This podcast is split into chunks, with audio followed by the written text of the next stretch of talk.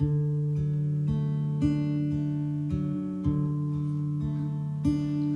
you there when they crucified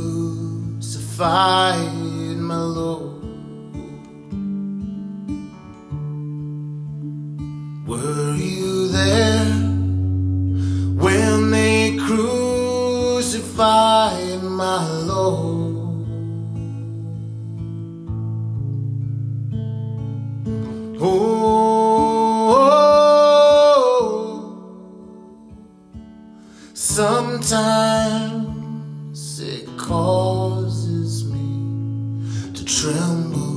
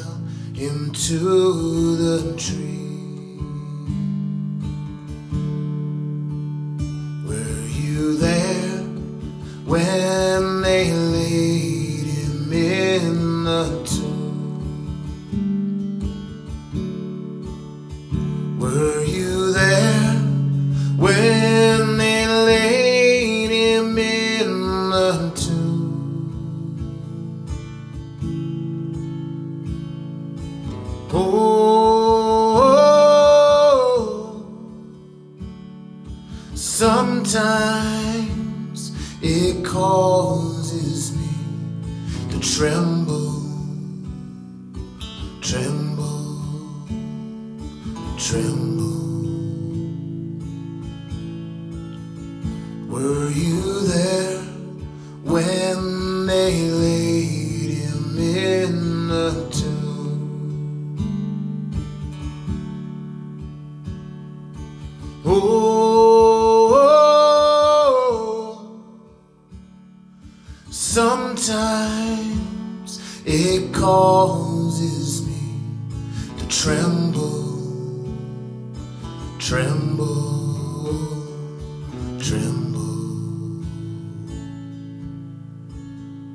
Were you there when they crucified my Lord?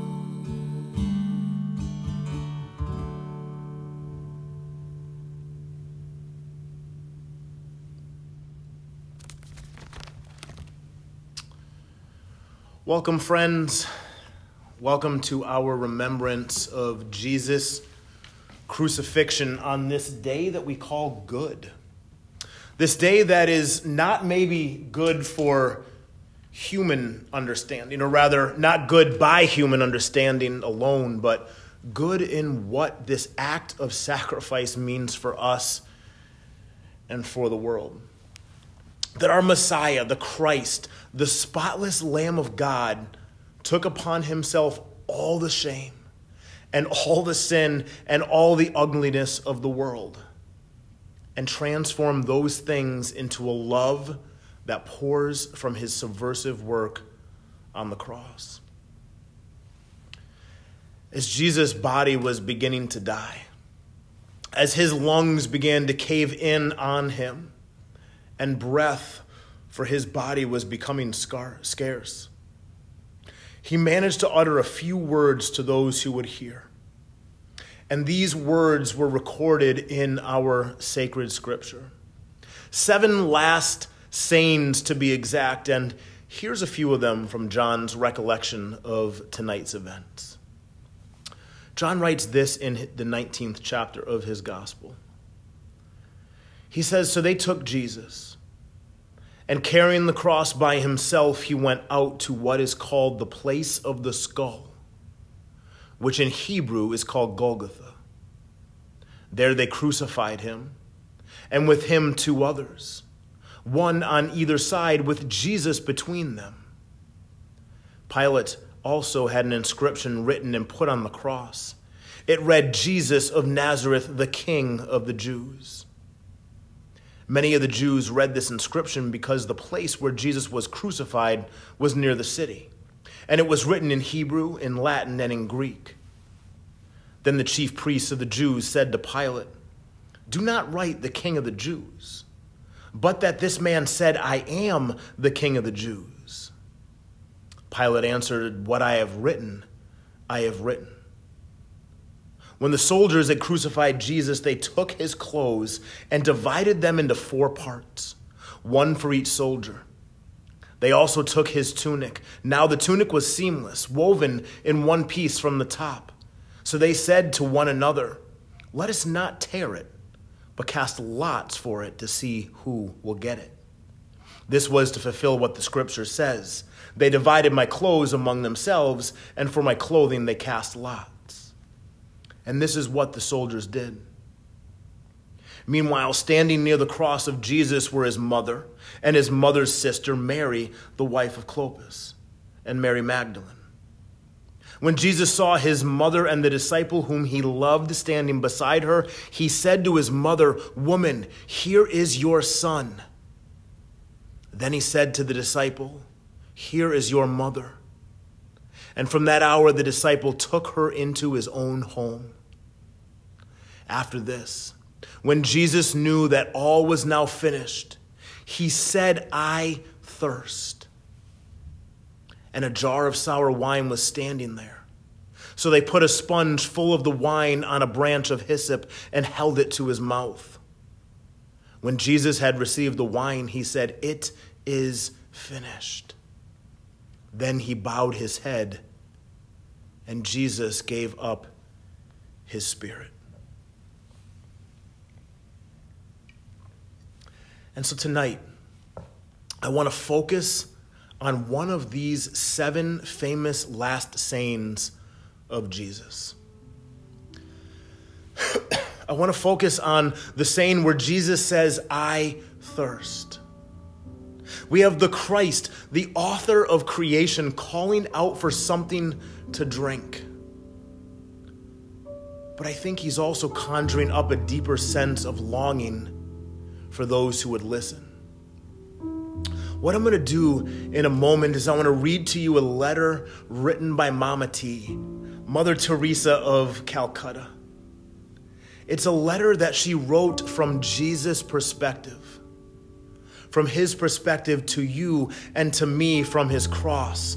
And the title of this piece, this letter, is simply I Thirst just like we did last night on Maundy Thursday.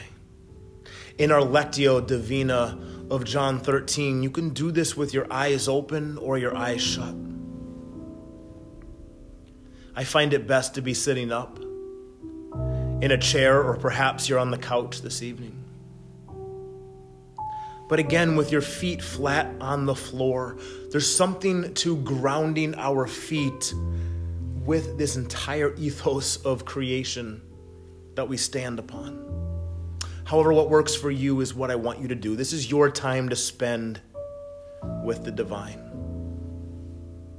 And as I read, I want you to see where these words of this letter from Jesus on the cross, titled I Thirst, where these words connect to you and to your life. And so now I want you to notice your breath. Again, don't change it. Don't seek to control it, just simply notice your breath. Notice the breath that is coursing in and out of your lungs without much to do of your own. Inhale all that is good. Inhale all that brings joy. Inhale the love and the grace and the peace of Jesus upon his cross. And exhale all that distracts you this evening. Exhale all that is bringing you down. Exhale all of your despair and your sorrow. Just simply breathe in and breathe out. Breathe in, notice that breath, and breathe out.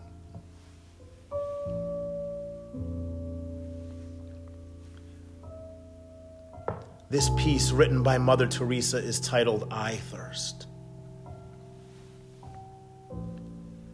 It is true. I stand at the door of your heart day and night. Even when you are not listening, even when you doubt it could be me, I am there, waiting for even the smallest signal of your response even the smallest suggestion of an invitation that will permit me to enter. I want you to know that each time you invite me, I do come always, without fail. Silent and invisible, I come, yet with a power and a love most infinite, bringing the many gifts of my spirit. I come with my mercy with my desire to forgive you and heal you, with a love for you that goes beyond your comprehension. A love in each detail, so grand like the love I have received from my Father. I have loved all of you as the Father has loved me. I come longing to console you and to give you strength to lift you up and bind all your wounds. I bring you my light to dispel your darkness and all your doubts. I come with my power that allows me to carry you, with my grace to touch your heart and transform your life. I come with my peace to calm your soul. I know you like the palm of my hand. I know everything about you. Even the hairs of your head I have counted. Nothing in your life is unimportant to me. I have followed you through the years. I have always loved you, even when you have strayed. I know every one of your problems. I know your needs and your worries, and yes, I know all your sins. But I tell you again that I love you, not for what you have or ceased to do. I love you for you for the beauty and the dignity my Father gave you by creating you in His own image. It is a dignity you have often forgotten, a beauty you have tarnished by sin, but I love you as you are, and I have shed my blood to rescue you. If you only ask me with faith, my grace will touch all that needs changing in your life. I will give you the strength to free yourself from sin and from all its destructive power. I know what is in your heart. I know your loneliness and all your wounds, the rejections, the judgments, the humiliations. I've carried it all before you. And I carried it all for you so that you could share my strength and my victory. I know above all your need for love how much you are thirsting for love and tenderness. Yet, how many times have you desired to satisfy your thirst in vain? Seeking that love with selfishness, trying to fill the void within you with passing pleasures with the even greater emptiness of sin. Do you thirst for love? Then come to me, all you who are thirsty I will satisfy you and I will fill you. Do you thirst to be loved? Because I love you more than you can imagine to the point of dying on this cross for you. I thirst for you. Yes, that is the only way to even begin to describe my love for you. I thirst for you. I thirst to love you and to be loved by you. So precious are you to me that I thirst for you. Come to me, and I will fill your heart and heal your wounds. I will make you a new creation and give you peace even in your trials. I thirst for you. You must never doubt my mercy, my desire to forgive, my longing to bless you and live my life in you, and that I accept you no matter what you have done. I thirst for you. If you feel of little value before the eyes of the world, it doesn't matter. There is no one that interests me in the whole world as much as you because I thirst for you. Open up to me. Come to me. Thirst for me. Give your life to me, and I will prove to you how important you are for my heart.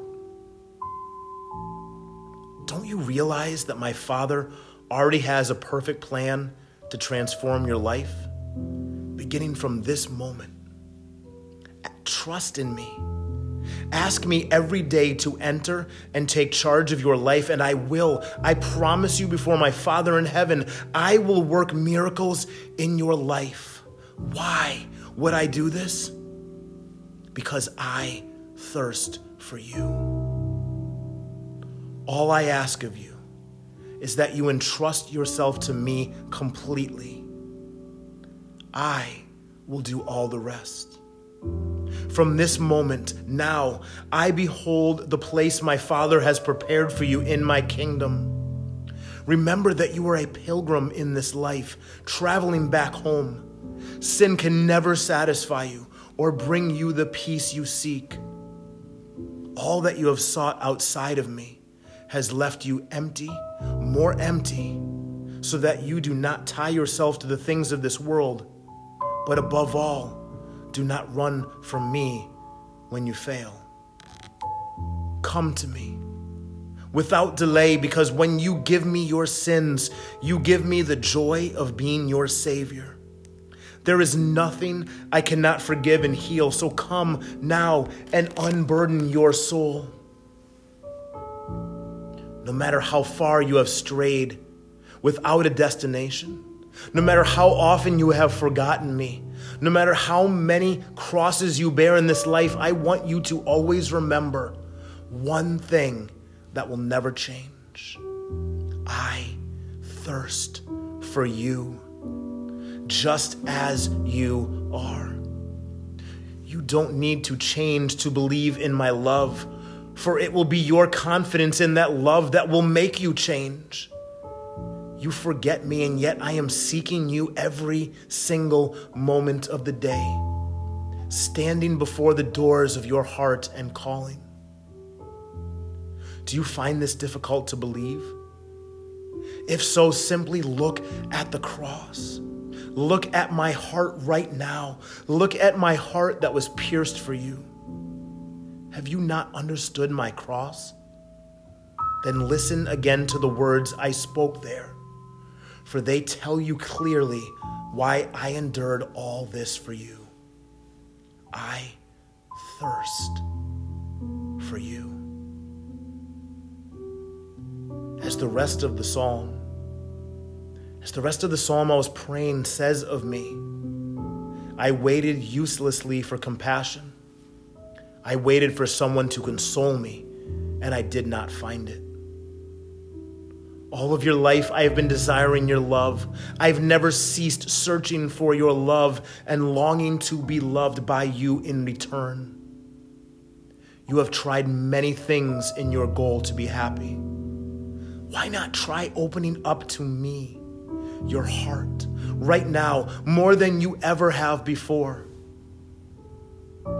when you finally open the doors of your heart and you finally come close enough, you will then hear me say again and again, not in mere human words, but in spirit, no matter what you have done, I love you for your sake. Come to me with your misery, come to me with your sins, with your problems and your needs, and with all your desire to be loved. I stand at the door of your heart and call. Open to me because I thirst for you. Amen. My friends, as we slowly descend from our time of contemplative prayer together, Mother Teresa concludes this meditation with these words. She says, Jesus is God.